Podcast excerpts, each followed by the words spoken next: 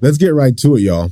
Uh, let's get right to it. So good to see everybody. So good to see you all. As you as you guys know, this is the read and rant. What we do here is we commit 20 to 30 minutes every morning in the reading of scripture. Uh, I believe that the discipline of simply just reading scripture is incredibly powerful and transformative and and so that's what we do every morning. We just come together and we just commit to that time. We just commit to um, hearing from God through his scriptures. And what we do when we hear from God through his scriptures, or at least to posture ourselves to hear from God through the reading of scripture, we ask three questions. Uh, God, what are you revealing concerning yourself? The second question is, God, what are you revealing concerning people? And the third question is, God, what are you revealing concerning me? God, what are you revealing concerning yourself? What are you revealing concerning people? What are you revealing concerning me?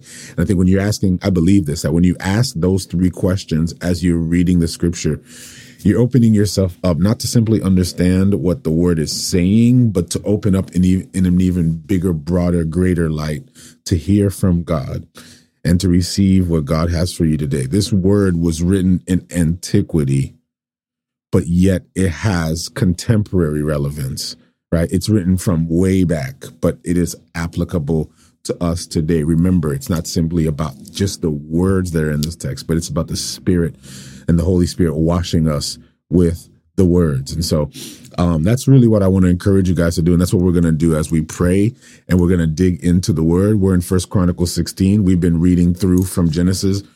We're reading from Genesis all the way to the end of scripture. And so anyway, um, I just want to address that one question is yes, God forgives sin. He, he, again, when we talk about the forgiveness of sins, we often think about it as simply rules that are broken in the Bible or acts of immorality, but it's more than that. God forgives sin. He forgives us of all our sins and he heals us of all our diseases. That's what scripture says. And so, yes, he forgives sin.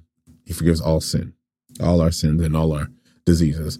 So yeah, so let's go ahead. Let's get into the word. Father, I ask today, Lord, as we engage in your word, Lord, I just pray, Lord, that you would speak to us. Lord, speak to us in your word. Father, encourage us in your word. Build us up in your word. Um, I just pray right now, Lord, that we would have an encounter with you today. Lord, that you would uh, encourage us, that you would empower us, that you would speak to us speak to us. And I ask that in Jesus' name. Amen. Let's get right into it, fam. Let's get right into the word. We're in First Chronicles 16, and I'm going to be reading from verse 1, and we're going to spend a few moments in the reading of the text. Verse 1, it says, So they brought the ark of God and set it in the midst of the tabernacle of da- that David had erected for it. Then they burnt offerings and peace offerings. They, sorry, then they offered burnt offerings and peace offerings before God. And when David had finished offering the burnt offerings and the peace offerings, he blessed the people in the name of the Lord. Then he distributed to everyone of Israel, both man and woman, to everyone a loaf of bread, a piece of meat, and a cake of raisins. And he appointed some of the Levites to minister before the ark of the Lord, to commemorate, to thank, and to praise the Lord God of Israel Asaph the chief, and next to him Zechariah, then Jael, then Shemar- Shemiramoth, then Jael, then Mattithiah, Eliab, Benaiah, and Obed Edom. Jael was Jael was string instruments and harps, but Asaph made music with cymbals. Benaiah and Jahaziel and the priests regularly blew the trumpets before the ark of the covenant of God. On that day, David first delivered this psalm into the hand of Asaph and his brethren to thank the Lord. It says this, Oh, give thanks to the Lord, call upon his name, make known his deeds among the peoples, sing to him, sing psalms to him, talk all of his wondrous works, glory in his holy name. Let the hearts of those rejoice who seek God, seek the Lord in his strength, seek his face evermore. Remember his marvelous works which he has done, his wonders and the judgments of his mouth. O seed of Israel, his servant, you children of Jacob, you chosen ones, he is the Lord our God. His judgments are in all the earth. Remember his covenant forever, the word which he commanded for a thousand generations, the covenant which he made with Abram, and his oath to Isaac, and confirmed it to Jacob for a statute, to Israel for an everlasting covenant, saying, To you I will give the land of Canaan as the allotment of your inheritance when you were few in number, indeed very few, and strangers in it, when you went from one nation to another and from one kingdom to another people. He permitted no man to do them wrong. Yes, he rebuked kings for their sakes, saying, Do not touch my anointed ones, and do my prophets no harm. Sing to the Lord all the earth, proclaim the good news of his salvation from day to day. Declare his glory among the nations, his wonders among all peoples. For the Lord is great and greatly to be praised. He is also feared above all gods. For all the gods of the peoples are idols, but the Lord made the heavens. Honor and majesty are before him, strength and gladness are in his place. Give to the Lord, O families of the peoples. Give to the Lord glory and strength. Give to the Lord the glory due his name. Bring an offering and come before him. O worship the Lord in the beauty of holiness. Tremble before him, all the earth. The world also firmly established. It shall not be moved. Let the heavens rejoice and let the earth be glad. And let them say among the nations, the Lord reigns. Let the sea roar in all its fullness. Let the field rejoice and all that is in it. Then the trees of the wood shall rejoice before the Lord, for he is coming to judge the earth. Oh, give thanks unto the Lord, for he is good, for his mercy endures forever. And say, Save us, O God of our salvation. Gather us together and deliver us from the Gentiles, to give thanks to your holy name, to triumph in your praise. Blessed be the Lord God of Israel from everlasting to everlasting. And all the people said, Amen, and praised the Lord. So he left Asaph and his brothers there before the ark of the covenant of the Lord to minister before the ark regularly, as every day's work required.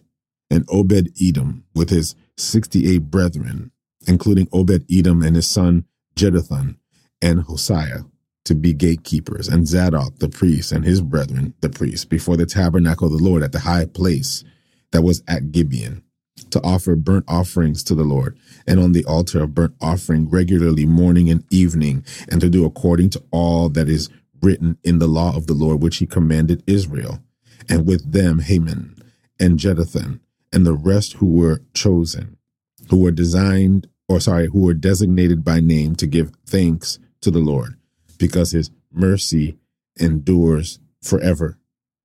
And with Heman and Jeduthun to sound aloud with trumpets and cymbals and the musical instruments of God. Now the sons of Jeduthun were gatekeepers. Then all the people departed, every man to his house, and David returned to bless his house. Verse 17 Now it came to pass when David was dwelling in his house that David said to Nathan the prophet, See now, I dwell in a house of cedar, but the ark of the covenant of the Lord is under tent curtains. Then Nathan said to David, Do all that is in your heart, for God is with you. But it happened that the night that the word of the Lord came to Nathan, saying, Go tell my servant David, Thus says the Lord, You shall not build me a house to dwell in for I have not dwelt in a house since the time that I brought up Israel, even to this day, but have gone from tent to tent and from one tabernacle to another. Wherefore I have moved about with all Israel. Have I ever spoken a word to any of the judges of Israel, whom I commanded to shepherd my people, saying, Why have you not built me a house of cedar?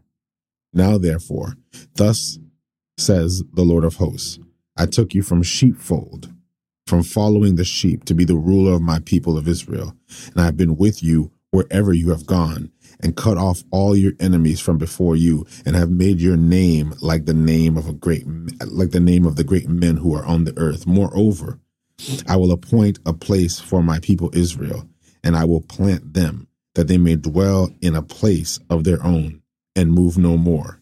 Nor shall the sons of wickedness oppress them any more as previously, since the time that I commanded judges to be over my people Israel. Also, I will subdue all your enemies. Furthermore, I tell you that the Lord will build you a house.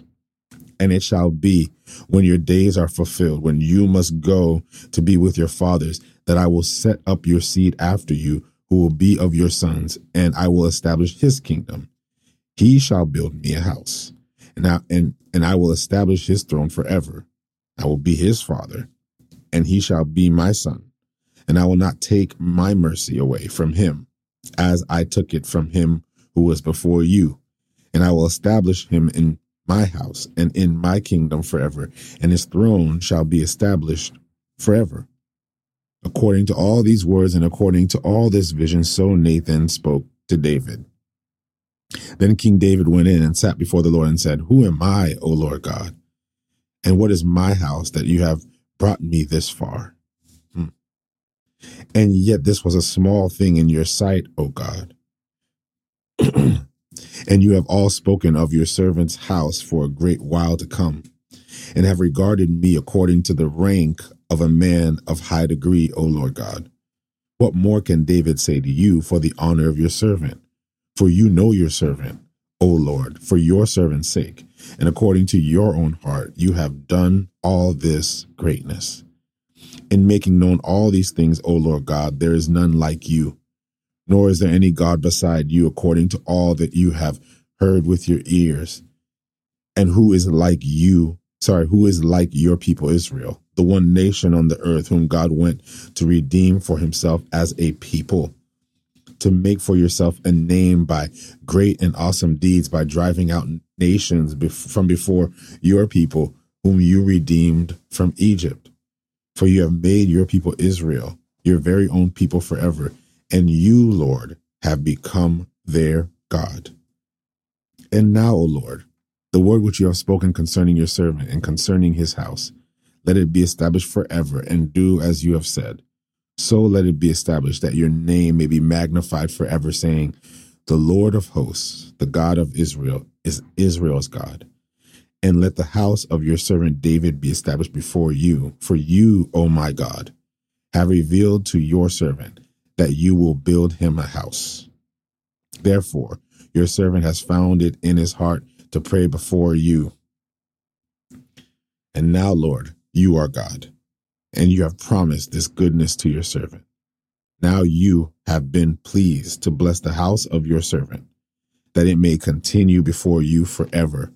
For you have blessed it, O Lord. It shall be blessed forever. Chapter 18 After this it came to pass that David attacked the Philistines, subdued them, and took Gath and its own towns from the hand of the Philistines. Then he defeated Moab and the Moabites became David's servants and brought tribute. And David defeated Hadadezer, king of Zobah, as far as Hamath, as he went to establish his power by the river Euphrates. David took from him 1,000 char- chariots, 7,000 horsemen, and 20,000 foot soldiers. Also, David hamstrung all the chariot horses, except that he spared enough of them for 100 chariots. When the Syrians of Damascus came to help Hadadezer, king of Zobah. David killed 22,000 of the Syrians. Then David put garrisons in Syria of Damascus, and the Syrians became David's servants and brought tribute.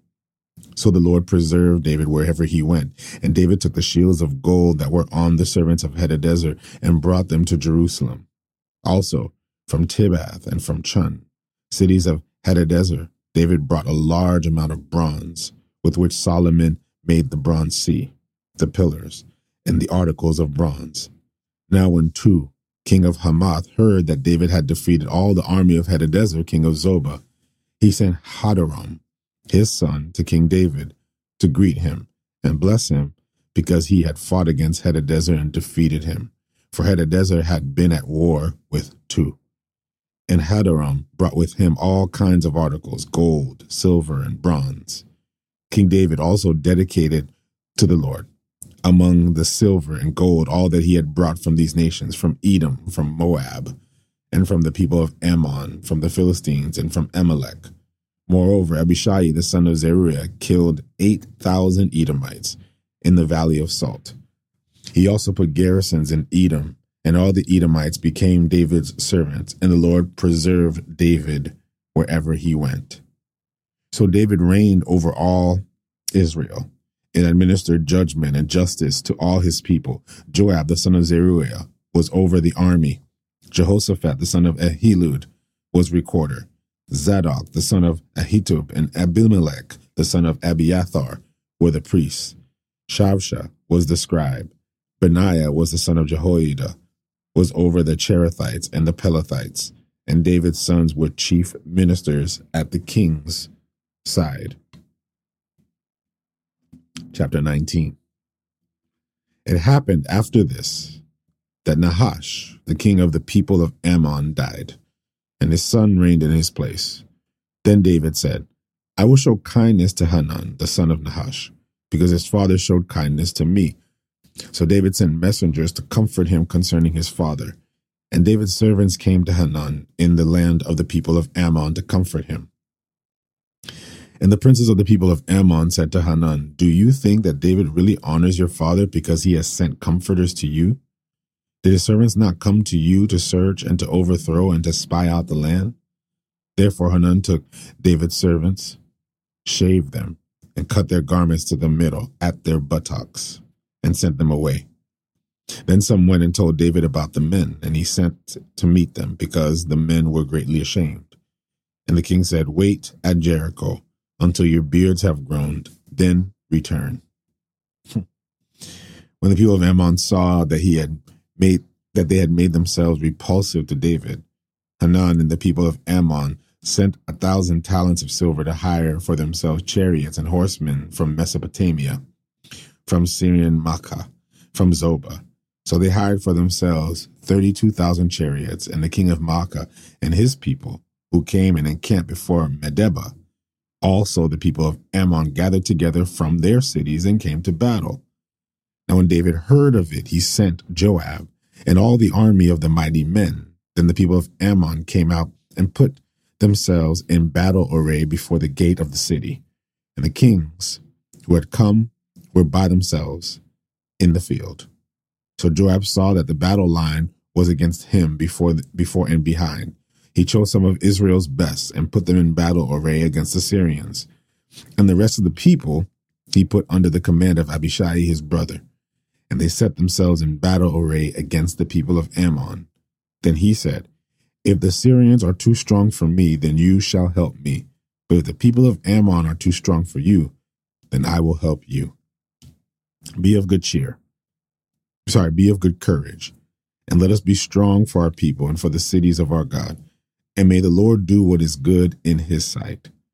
So Joab and the people who were with him drew near for the battle against the Syrians, and they fled before him. When the people of Ammon saw that the Syrians were fleeing, they also fled before Abishai his brother and entered the city. So Joab went to Jerusalem.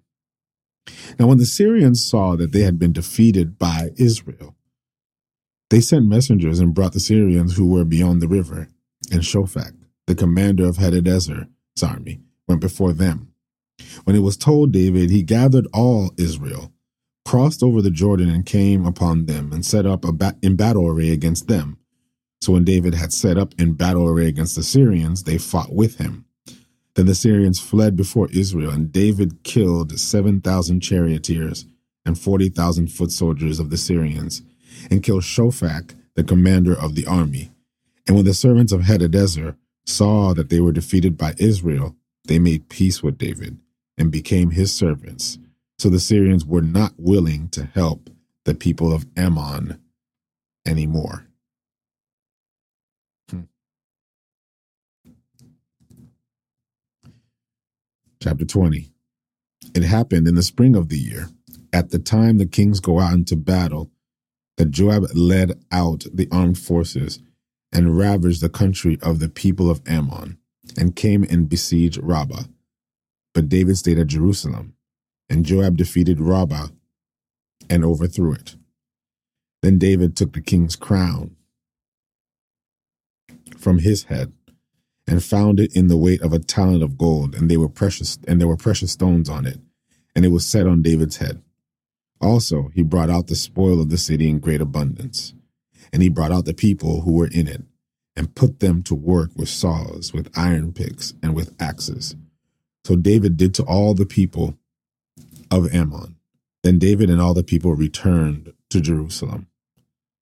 Now it happened afterward that war broke out in Gezer with the Philistines, at which, the, at, at which time Sibbechai the Hushathite killed Sippai, who was one of the sons of the giant, and they were subdued.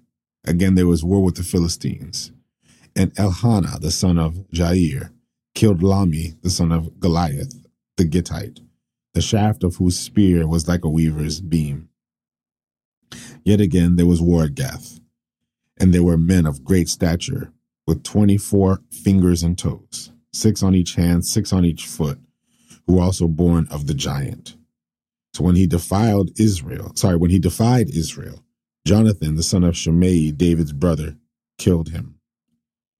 These were born of the giant of Gath, and they fell by the hand of David and by the hand of his servants. We'll stop at 21. Now Satan stood against Israel and moved David to number Israel. Let me read that again. Now Satan stood up against Israel and move David to number Israel. So David said to Joab and to the leaders of the people, Go number Israel from Beersheba to Dan, and bring the number of them to me, that I may know it. And Joab answered, May the Lord make his people a hundred times more than they are. But my lord the king, are they not all my lord's servants? Why then does my lord require this thing? Why should he be the cause of guilt in Israel? Nevertheless, the king's word prevailed against Joab. Therefore, Joab departed and went through all Israel and came to Jerusalem. Then Joab gave the sum of the number of people in some of the number of people to David. All Israel had one million one hundred thousand men who drew the sword. And Judah had four hundred thousand and seventy sorry, four hundred and seventy thousand men who drew the sword. But he did not count Levi and Benjamin among them, for the king's word was abominable to Joab. Hmm. And so David was displeased with this thing. Therefore, he struck Israel. Sorry. So God was displeased with this thing. Therefore, he struck Israel. So David said to God, I have sinned greatly because I have done this thing. But now I pray, take away the iniquity of your servant, for I have done very, very foolishly. Then the Lord spoke to Gad, David's seer, saying, Go and tell David, saying, Thus says the Lord, I offer you three things. Choose one of them for yourself, that I may do it for you. So Gad came to David and said to him, Thus says the Lord, choose for yourself either three years of famine or three months to be defeated by your foes with the sword of your enemies overtaking you, or else for three days the sword of the Lord, the plague of the land, with the angel of the Lord destroying throughout all the territory of Israel. Now consider what answer I should take back to him who sent me. And David said to Gad, I am in great distress. Please let me fall into the hand of the Lord, for his mercies are very great. But do not let me fall into the hand of man. So the Lord sent a plague upon Israel, and 70,000 men of Israel fell. And God sent an angel to Jerusalem to destroy it. As he was destroying, the Lord looked and relented of the disaster and said to the angel who was destroying, It is enough now, restrain your hand. And the angel of the Lord stood by the threshing floor of Ornan the Jebusite. And David lifted his eyes and saw an angel of the Lord standing between earth and heaven, having his hand a drawn sword stretched out over Jerusalem. So David and his elders, clothed in sackcloth, fell on their faces. And David said to God, Was it not I who commanded the people to be numbered? I am the one who has sinned and done evil indeed. But these sheep, what have they done? Let your hand, I pray, O Lord, my God, be against me and my father's house, but not against your people, that they should be plagued. Therefore, the angel of the Lord commanded Gad to say to David that David should go and erect an altar to the Lord of the threshing floor of Ornan the Jebusite. So David went up at the word of Gad, which he had spoken in the name of the Lord. Now Ornan turned and saw the angel and his four sons who were with him hid themselves, but Ornan continued threshing wheat. So David came to Ornan, and Ornan looked and saw David, and he went out from the threshing floor and bowed before David with his face to the ground. Then David said to Ornan, Grant me the place on, of this threshing floor, that I may build an altar to the Lord. You shall grant it to me at full price, that the plague may be withdrawn from the people. But Ornan said to David, Take it, you take it to yourself. Let my lord the king do what is good in his eyes. Look, I also give you the oxen for the burnt offering, and the threshing implements for the wood, and the wheat for the grain offering. I give it all. Then King David said to Ornan, No, but I will surely buy it for the full price. I will not take what is yours for the Lord, nor offer burnt offerings with which cost me nothing. So David gave Ornan 600 shekels of gold by weight for the place. And David built there an altar to the Lord and offered burnt offerings and peace offerings and called on the Lord, and he answered him from heaven by fire on the altar of burnt offering. Then the Lord commanded the angel, and he returned his sword to its sheath. At that time, David saw that the Lord had answered him on the threshing floor of Ornan the Jebusite. He sacrificed there.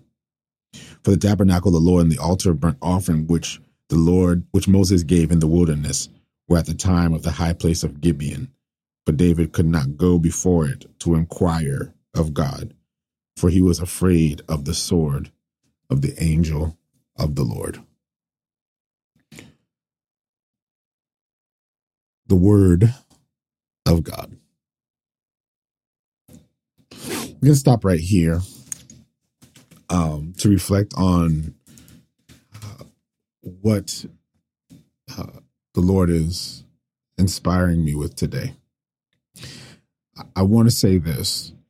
Um, I, you know, I've, it's always an interesting posture to have as one who, who preaches and who presents and who communicates the message of Jesus Christ and who spends time in the reading of the word, right? You know, it's it's always interesting to come here every morning and just come with nothing prepared. Because you know you always have a tendency to have something prepared. And so i'm always postured in a way to say okay lord i got nothing today. I'm I, am i am just going to read this and then i'm just going to allow you to speak and allow you to simply communicate to me what it is that you have for me and maybe for those who are participating and attending with me. I have to preface this by saying that what we're doing here, what's most important is what we just did in the last 25 minutes, which is the actual reading of scripture. And I think often people, uh, they downplay and diminish the powerful endeavor of reading the word of God, just reading it, just committing to a time and just reading the word. Because I think for many people, they're intimidated in the sense of, hey, I need to understand everything I've read. Um, and yet there's so much that can happen that the Holy Spirit can do in your life to transform you simply in sitting down and reading the word. As I came today, I'm reading and there's, you know, the, the teacher in me wants to sit and say, okay, I, I need to explain this part and explain this and explain that and explain this. But the son in me, and when I say the son, I'm talking about the one who who sits in sonship, the one who who sits affirmed by God, knowing that he's been adopted by God to be his son. To sit and just to say god what are you saying to me? Speak to my heart. Don't don't don't just feed my mind but speak to my heart today and help me hear from you concerning your word. What a powerful thing that would be if we all just did that. Is to say god you know what? I, I don't know if i fully get anything i'm reading here but god what are you saying to me? Like what do you want me to know today what, what are you asking of me today as I read your word? And that's really the posture that I've taken. And I'm reading it and I'm asking this question. I'm prayerfully going through that question. And the Lord is leading, is allowing me to just to land on this maybe one or two thoughts, and I want to share those thoughts with you today. If you've been with us throughout uh, the last few months, this is we have been reading through the entire Old Testament. And what I and I've heard from many of you, and I'm so encouraged by it. But there are many of you who now say, Hey, you know what? I'm seeing the scriptures in a whole new light. I'm seeing the Bible in a whole new light. Now I see the message of the gospel from a whole different perspective because I've actually, for the first time, just sat down and read through it for myself to hear that it that this is it. Like I've heard, I've read this for myself now to know, okay, this is what this is really about, and this is what this is really saying. And so we've been journeying through it, and we get to this place where, as I mentioned to you uh, the day before yesterday, since we went on yesterday, but I mentioned this to you that Chronicles is one of those books that almost seems like it's out of place because Chronicles is written um, at a time, say about uh, maybe almost a century after Israel had come back from exile. When we end the book of Kings, the chosen people of God, right, have now been uh, transitioned and brought into exile, into captivity in Babylon. And so we see the beginning of exile. The consequence of exile for the children of Israel is that they were not able to administrate, they were not able to handle the freedom, the grace, the law that was given to them, the calling of them being chosen people to execute the righteousness and the justice of God. Instead of being distinct people, holy and set apart, fundamentally different what we see through the whole the Old Testament narrative is that these people they keep falling into being like everybody else. The great sin, really, of the children of Israel in the Old Testament was compromise. That was the great sin. We could talk about all the stuff that they did, but it all began with compromise. And because they compromised their calling, to be people who are distinct. Remember, that was established at Mount Sinai. To be a people who are holy and separate, to be a nation of priests who will reveal to the world what God is like, that God has chosen in him, set aside, set apart, and put his name on them, that these people have failed in doing so. They go into the land that was promised to them. This is land they were already there before, but they go into the land that was promised to them, and, and we see compromise after compromise after compromise after compromise, which really speaks into the tendency that we have to let the humanity in us, right? To to let to let the sinfulness in us take front stage in our life. It speaks into the tendency that we have to be what we see around us rather than to be distinct and to be separate and to live a life with peculiarity. Because a peculiar life, side note, real quick, because a peculiar life is a life that invites curiosity, that invites the curiosity of those who do not know God. Um, I've always said this that that that the greatest apologetic is a peculiar life. You can give me Bible all day. You can give me strict scripture all day. Give me good, the- you can give me theology. You can even give good theology. You can give good teaching. You can give all of that.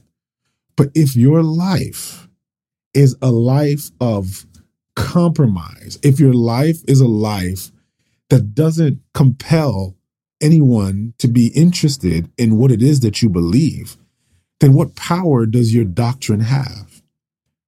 Like what, what power does your doctrinal position have? What power does the message of Jesus have if it's simply a message that coincides with the people who don't live lives that are distinct? People have to see that by the way that you live, there's something different about you. Right?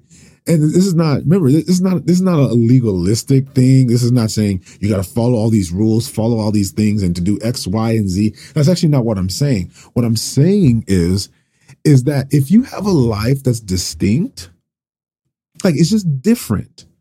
People see the way that you see things differently. They see that you live a life that's peculiar. They, they see that you live a life where what worries you is not what worries them, and what worries them isn't what worries you. And they see that there are things that you fight for, that you you seek after, that that's different. And they see that the things that govern you and that rule over you, the things that that, that dictate and guide your life is different. If it if they don't see that, what point does your good doctrine have? What what point does your your good theology have? What point is it for you to have a word? What point is it for you to show up on Sunday to church? What point is it? Like, why does any of that matter? I don't care how much you how how good your attendance is in church. I don't care how good your your tithe is in church. You can be a good tithing member. You can be all of that, and yet your life, if it isn't distinct, if there isn't a distinction between you and those who are around you. Real ministry isn't happening in the building. Real ministry is happening in the boardroom. Real ministry, when I say real ministry, I'm talking about ministry actually begins outside of what's happening inside a church. It's a church building that's been the problem for a lot of people because they think that's when they go to church, that's when they do ministry. When the reality is that you've been called in your gifting. And this is going to lead me to where I want to go with you today. It's going to lead me to where I want to land. But you've been called in the work that you do, in your gifting, to sacrifice all of yourself so that those who are around you can see there's something different here. There's something there's something different about this person. There's something there's something distinct about this person. And that's the consequence of Israel is that Israel fell into captivity because Israel compromised who they were. They compromised their calling. And so when second King, so when second Kings ends and we go from second Kings to first Chronicles, what's in between those two books is most of the scriptures that we read from here on out. It's kind of it's kind of out of place. First Chronicles, or the book of Chronicles, because First and Second Chronicles is actually one book that's been split into two. The book of Chronicles should have been placed kind of at the end if it was chronological, right? To kind of place it at the end. That's where you should put it, right? But because it's not about the chronology, but about something deeper, is what placing Chronicles does at this point in the book, as we're reading it, is Chronicles is giving us a prelude. It's a message of hope for us to know this is what transpired Chronicles is giving light to all that we've read up to this point and telling us that it's all going to be okay at the end. And I said this, I think we, uh, I said this, I can try to remember what I said on Tuesday, but it's, it's a book that says, look at what God has done and look at what he is still doing. Look at what God has done and yet he is doing more. This is the, the message. This is the great hope of the gospel is that God is still at work, God is still moving. I want to leave you with this thought today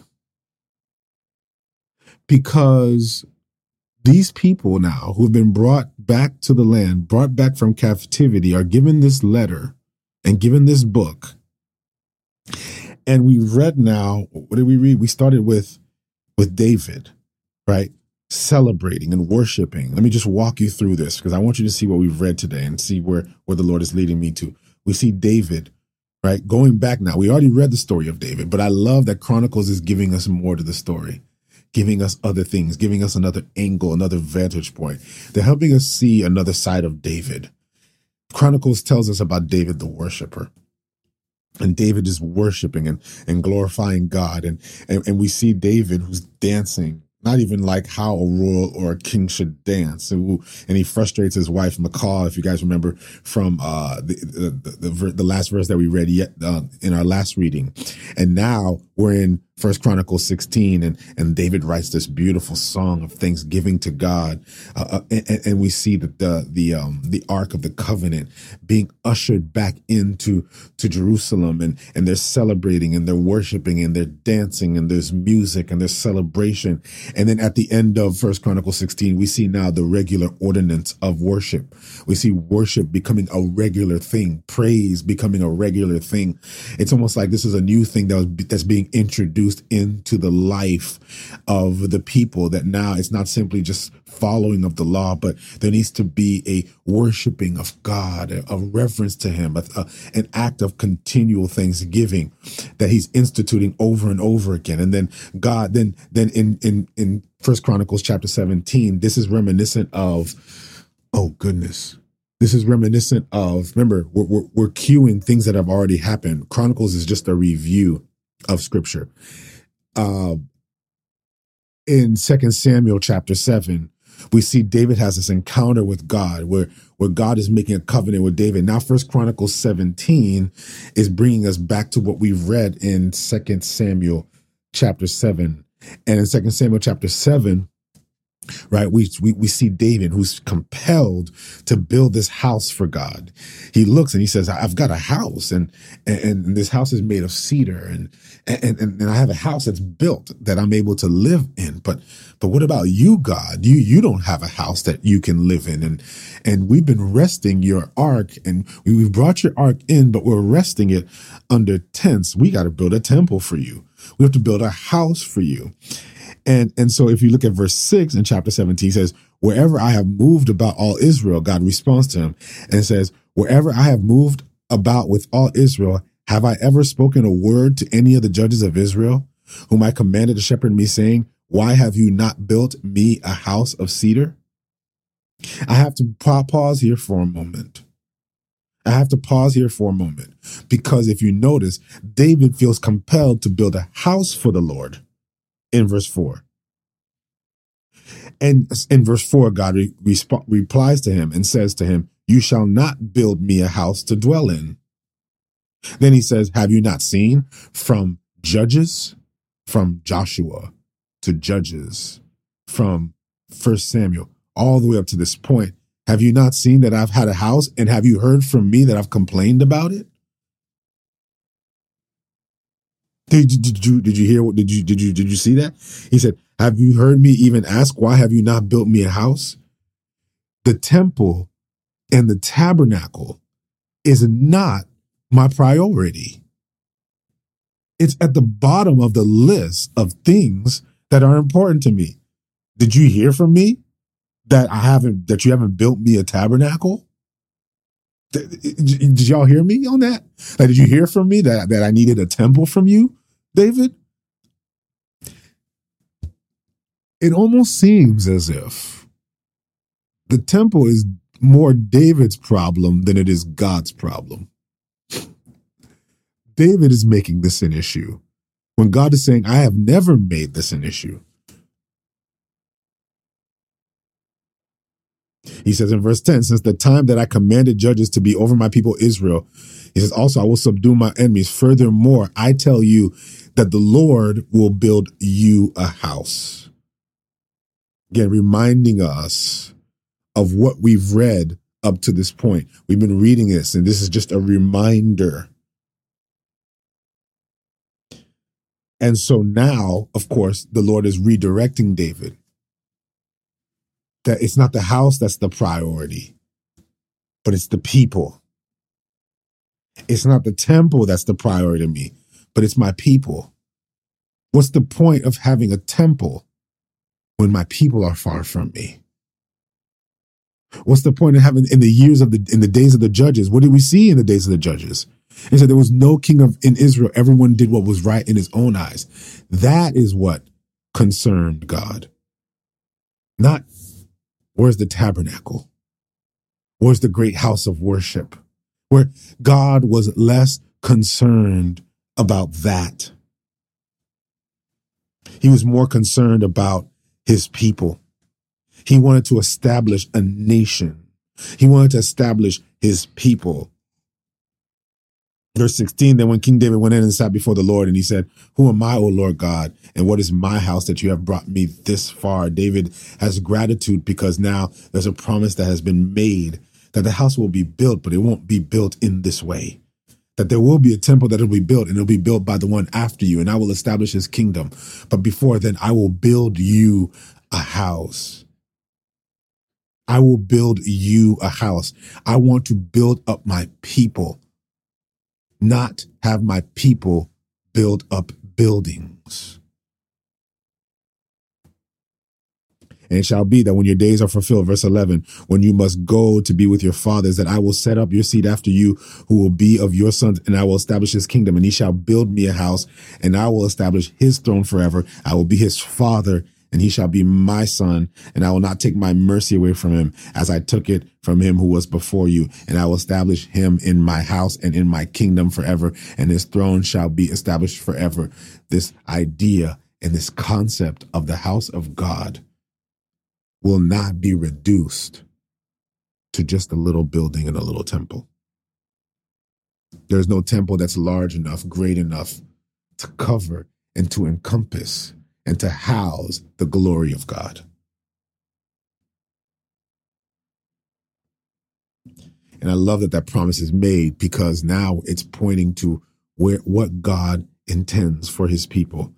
Yes, we read in verse 18, David has these successes and these conquests, and, and David establishes his administration in, in chapter 18. Then in chapter 19, we see the story of the Ammonites. There's so many stories in here, and I'm going to get to my point. We see stories of the Ammonites and the Syrians being defeated. We see um, that David goes out and, and, and, and even you know, David sees these men and he he he doesn't respect respect them very much because they've been shaven and and David's like, man, listen, when your beards grow back, then you shall return. But they stood out and they stood for justice and righteousness, and in the end they conquered Rab- Rabbah and and David comes back and David takes the spoils of Rabbah and celebrates. Interestingly enough, notice that the first verse in chapter twenty is it happened in the spring of the year at the time the kings go out to battle that Joab led out the armed forces and ravaged the country of the people of Ammon that language sounds familiar. Was it that the time in the spring of the year, at the time the kings go out to battle, that David had the encounter with Bathsheba? But that's another conversation for another day because that's not the whole point of what I want to talk about and share with you in the last few moments. But we see these people conquered and uh, they conquered Rabbah. And after they conquered Rabbah, they conquered the giants in, in, in Philistine, um, those who were descendants or in relation to uh, to Goliath, who remember that was David's giant. And there's a word there as well. But where I want to leave you with is actually in chapter 21. It says in verse 1 After all this has been done, after all these successes, after God makes a covenant with David, and again, reminding us of 2 Samuel chapter 7, when he says there will be a king that will come from his line a king that will come from the line of David who will make all things right and bring all things to fruition. Verse 1 it says, Now Satan stood up against Israel and moved David to number Israel. This is a very odd part of the text, and I want to stop here. If you notice, I even kind of went, Whoa, why does this matter so much? Like that's a strong say, statement to say that Satan stood up against Israel. And the attack of Satan on Israel, up to this point, they're winning. We're seeing victory after victory after victory. Up to this point, if you guys have noticed, we're seeing the children of Israel in a good light. Up to this point, we're seeing, man, God loves these children. He's called these children. They're his children. As much as the other books have pointed to just the negative side of these children, Chronicles has a tendency to point to the positive side of these children, the positive side of David, the positive side of the children of Israel. All these players who played in these roles, showing the complexity of who they are, that, that they got a good side, but they, they have a bad side. We've seen that. We've seen a lot of that, but they've got a good side as well. And then we get to hear and we see a defeat. Satan stood up against Israel and moved David to number Israel. What's the big deal? Why is a census such a big deal? Haven't we been haven't we been running censuses up to this point? We've seen censuses in the book of Numbers. We've seen censuses in all throughout the book of Numbers. We've seen um, censuses among the Levites. We've seen censuses in other areas uh, of the text, and and yet here he says Satan stood up against Israel and moved David to number the people. So David said to Joab and to the leaders of the people, Go number Israel from Beersheba to Dan and bring the number of them to me that I may know it. And Joab said, May the Lord make his people a hundred times more than they.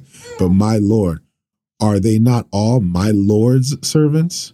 Why then does my Lord require this thing? Why should he be a cause of guilt in Israel? This is where now we're and I wanted to just just just land right here. Because for many of us, we'd say, well, God has been numbering these people. Why is this such a big deal? Why is it such a big deal that David, um, that David is numbering these children? Here's why it's a big deal. There's a difference between numbering and naming. Let me say that one more time. There's a difference between numbering and naming. And what we see here is a shift in David's heart and a shift in David's mind. And the shift in David's mind is he's moving from these children being the children of God to being commodities of the kingdom. I stop here for a moment because we see that God sees this as a great injustice. So much so that the scriptures open up to say that Satan stood up against Israel and it was a it was a satanic agenda that caused David to go from naming people to numbering people. It was seen as a great injustice to just count them as if they are commodities of the kingdom. Ah, what a conviction it is that often nations run censuses not for the sake of knowing people, but for the sake of commoditizing them, for the sake of earning income, for the sake of uh, taxes. And it becomes more about money and about power than it is about the kingdom of God. And the unfortunate, the unfortunate reality, family, is that our churches often become what a lot of our countries have become. In a lot of these nations and these governments, the same church that wasn't meant to compromise the law of God to see every man being made in the image of God according to his likeness, to see equality in all people rather than running censuses that would organize people, move them in certain places, classify people in order to maintain power and influence. This was the great sin that God is saying that Satan came up against Israel. And the unfortunate thing is that our governments have done it and our churches have as well. Pastors measure ministerial success based off of how many people show up to church. How many people come to church on Sunday? Because we see them more as commodities that earn us offerings and tithes, not as people who have been called by the name of God. So we measure the successes of our ministries not by how many people we've built up, but how many people we've brought in. oh goodness, this is going to get dangerous. And this might get me in trouble. And I'm, I'm sorry if this gets me in trouble, but I have found, my brothers and sisters, that our church has become very much like the nation of Israel in First Chronicles 21, where our churches don't measure people by their names, they measure them by number, where we number people, but we don't get to actually know them. We want to fill up our rooms, build up our platforms, fill up our stages, fill up our buildings, create big houses and big stadiums, and yet we're cool with people coming in. But the question is, what do we measure our success by? Do we measure by how many people show up, or do we measure by how many people we've built up? Because I find that more churches care about the number of people who show up than the number of people who are built up. That now we have an institutional Christianity that's satanically influenced, that wants to simply see people show up as long as you give me my tithes and my offerings, as long as you show up to the building, as long as you're contributing to the kingdom, as long as you're giving your resource and your time and your effort, you know, it's that kind of small minded, small kingdom thinking, not kingdom thinking, but small kingdom thinking, like my church brand kingdom thinking, like my church name kingdom thinking, like my platform kingdom thinking. It's that type of small kingdom thinking that has commoditized our members, where now we turn our members simply into the volunteers of our church. We call them servant leaders who contribute to our mission and our vision. I'm sorry, Pastor, but we got to speak into this. That we don't see how much we've diminished people to make people believe that the only way they can be used by God is to simply show up to your church and to serve your church. Serving your church is not being used by God. Serving your church is serving your church. And maybe God has called certain people to come alongside you to help you in the vision and to help you build to help, you know, build up the, the, the, the message of Jesus Christ and to propagate it and to, and to, yes, I get all of that. But the question that I have to ask you is, how do you see the members in your church? How do you see the people in your church? Are they just numbers and commodities? Or are they people that God has sent for you to build up, to love, and to care for? Satan moved David to number Israel. And it was a great sin because now people weren't known by their names, they were just known by the number.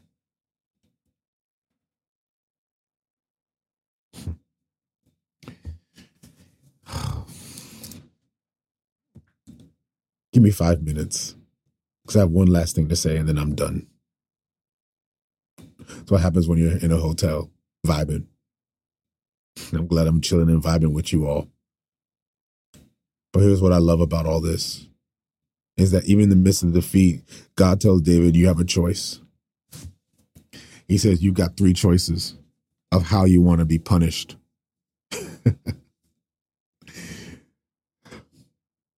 And there's so much there to break down. He says three things to choose. He says three years of famine, or three months of defeat from your foe, or else for three days by the sword of the Lord. The plagues in the land. so he says it's either famine, being defeated by your foes, with the sword of your enemies overtaking you, or else three days. Sorry, three days of plague in the land. David says something that's profound. He says, I'm in great distress. He's seen the evil that he's committed.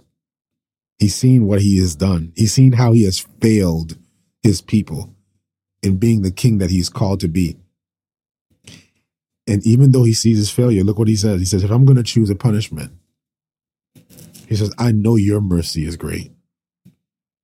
Just don't let me fall into the hand of man. And this really speaks into the heart of how we ought to be when we come before God and we have sinned. I find that more people care more about what people think than what God thinks. I find that more people are afraid of being judged by man than being judged by God. More people are concerned with what your brother or sister or what your pastor or what your prophet is going to say rather than what God says. And this is what it means to be a man after God's own heart. Is what David cares more about is what God thinks. I'd rather be punished by God than to be punished by man. Because if God punishes me, I know God has mercy towards me. If I'm punished by God, it's out of love. If I'm punished by man, it's out of power, it's out of hate, and it comes from Satan. And yet we are more concerned with what a man will do to us, what mankind will do to us, than what God will do. When David tells you where the priority of his justice comes in, the priority of his justice can be found in God. He says, if I'm going to be punished, I'd rather be punished by God than to be punished by man. Let me ask you something, church. Are we a respecter of persons? Like, do we live lives looking to simply be appreciated, accepted, and not criticized by man? Or do we live lives where we have to address our issues directly with God? Are we more concerned by man and mankind's justice or about God's justice in God's heart? Do we simply seek what God wants? God, what do you want from me? Like, God, who cares if I got caught? You know, some people right now, their whole thing is, I just don't want to get caught. Who cares if I get caught? Who cares if people find out? That's not the question. Is if God sees me, is this who God wants me to be? David pleads before the Lord, and we were reading this, but but David pleads before the Lord, and and David says, God, for the sake of the people, just punish me in my house. Just punish me in my house. David knows I'm dealing with you, God. This is you and me now. Let, let's work this out. Let's work this out. You can do what you want with me because it's you and me now.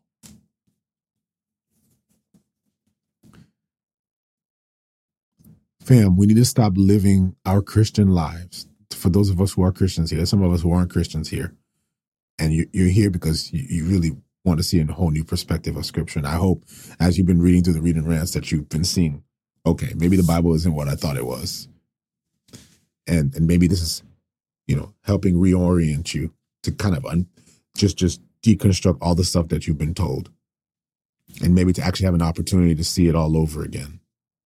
So if you're not a Christian, listen, I'm glad you're here. But I want to talk to the Christians for a moment. I want to talk to the Christians for a moment. Christian brother and Christian sister, can I ask you a question? What do you live for? What do you live for? And what I'm asking is not lip service. I, I'm not asking for lip service. What do you what do you live for? If you give me your words, a lot of us will say, I live for Jesus. I live for God. I live for, some may say, oh, I live for my family. Some will say, I live for other stuff. Hey, you're being honest. I'm talking about Christians. Because for many of you, and I'll include myself, for many of us, we've given words and we've said, God, I want to live for you and you alone. But we say it with our mouths, but our lives don't reflect it. Many of us live for people. If we can, if we can just be honest, we have prioritized being judged by man over being judged by God. when we sin, we're worried about getting caught by man. We're not actually concerned about the fact that God already knows it. We say it with our words, but our actions don't prove that because we put what people say over anything else. So, my question for you is what do you live for? What are you actually afraid of? Because for many people, we're afraid of God's judgment, but we forgot that He's full of grace and mercy, that we can come boldly before His throne of grace. No, we hide from God and then we hide from man. And God is saying, Come before me. God sees David's sin and God encounters David there. That even though there's consequences, but David knows I'd rather be in the justice of my heavenly Father than be under the justice of all these other people who are around me. There's some people right now, you live, you say you live for God, but actually you live for your pastor. As long as pastor doesn't catch where I'm catch me, I'm good. Some of you say you live for God, but the reality is you live for your husband. As long as my husband doesn't catch what I'm doing, I'm okay. So we do a lot of things in private, worrying about what mankind will say and what mankind will do. But God sees everything and he knows everything. And yet here's the beautiful thing about it is he knows what you've done and he still loves you. He loves you deeply. He loves you deeply. He knows your sinful thoughts. He knows your sinful ideas. He knows what you did yesterday. He knows all of it. And you're so busy hiding from the judgment of mankind that you have not come before God in the justice of God. And he comes before God. God's like, pick one. And David comes before him and rents his clothes because it's now it's me and you, God.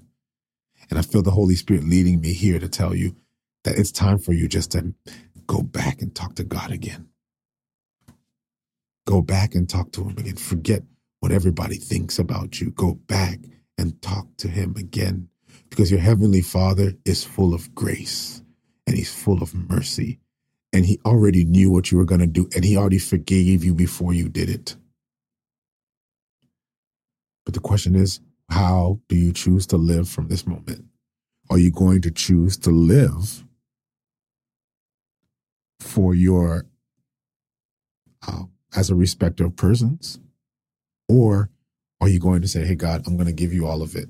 Here I am, all of me, all of me and my sex addiction, all of me and my drug addiction, all of me and and all the just toxic things about me. I'm going to give you all of me all of just my brokenness and all the stuff that I've done. I'm going to give you all of me. And I know it's hurt people. I know, and I know there's some stuff because there's some stuff we, a lot of us here have that we would never, ever, ever want to be brought out to light because it's shameful, because it's ugly.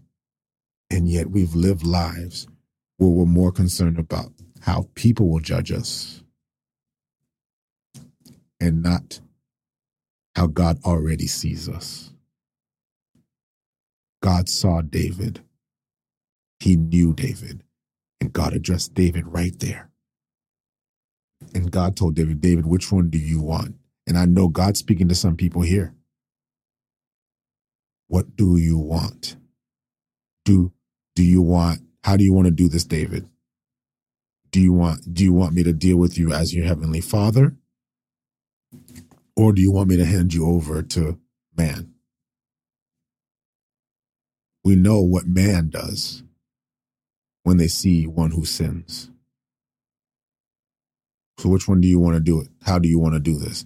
And David says, Give me your judgment every time. Why? Because you are full of mercy. Verse 13, and God and David said to Gad, I am in great distress. Please let me fall into the hand of the Lord.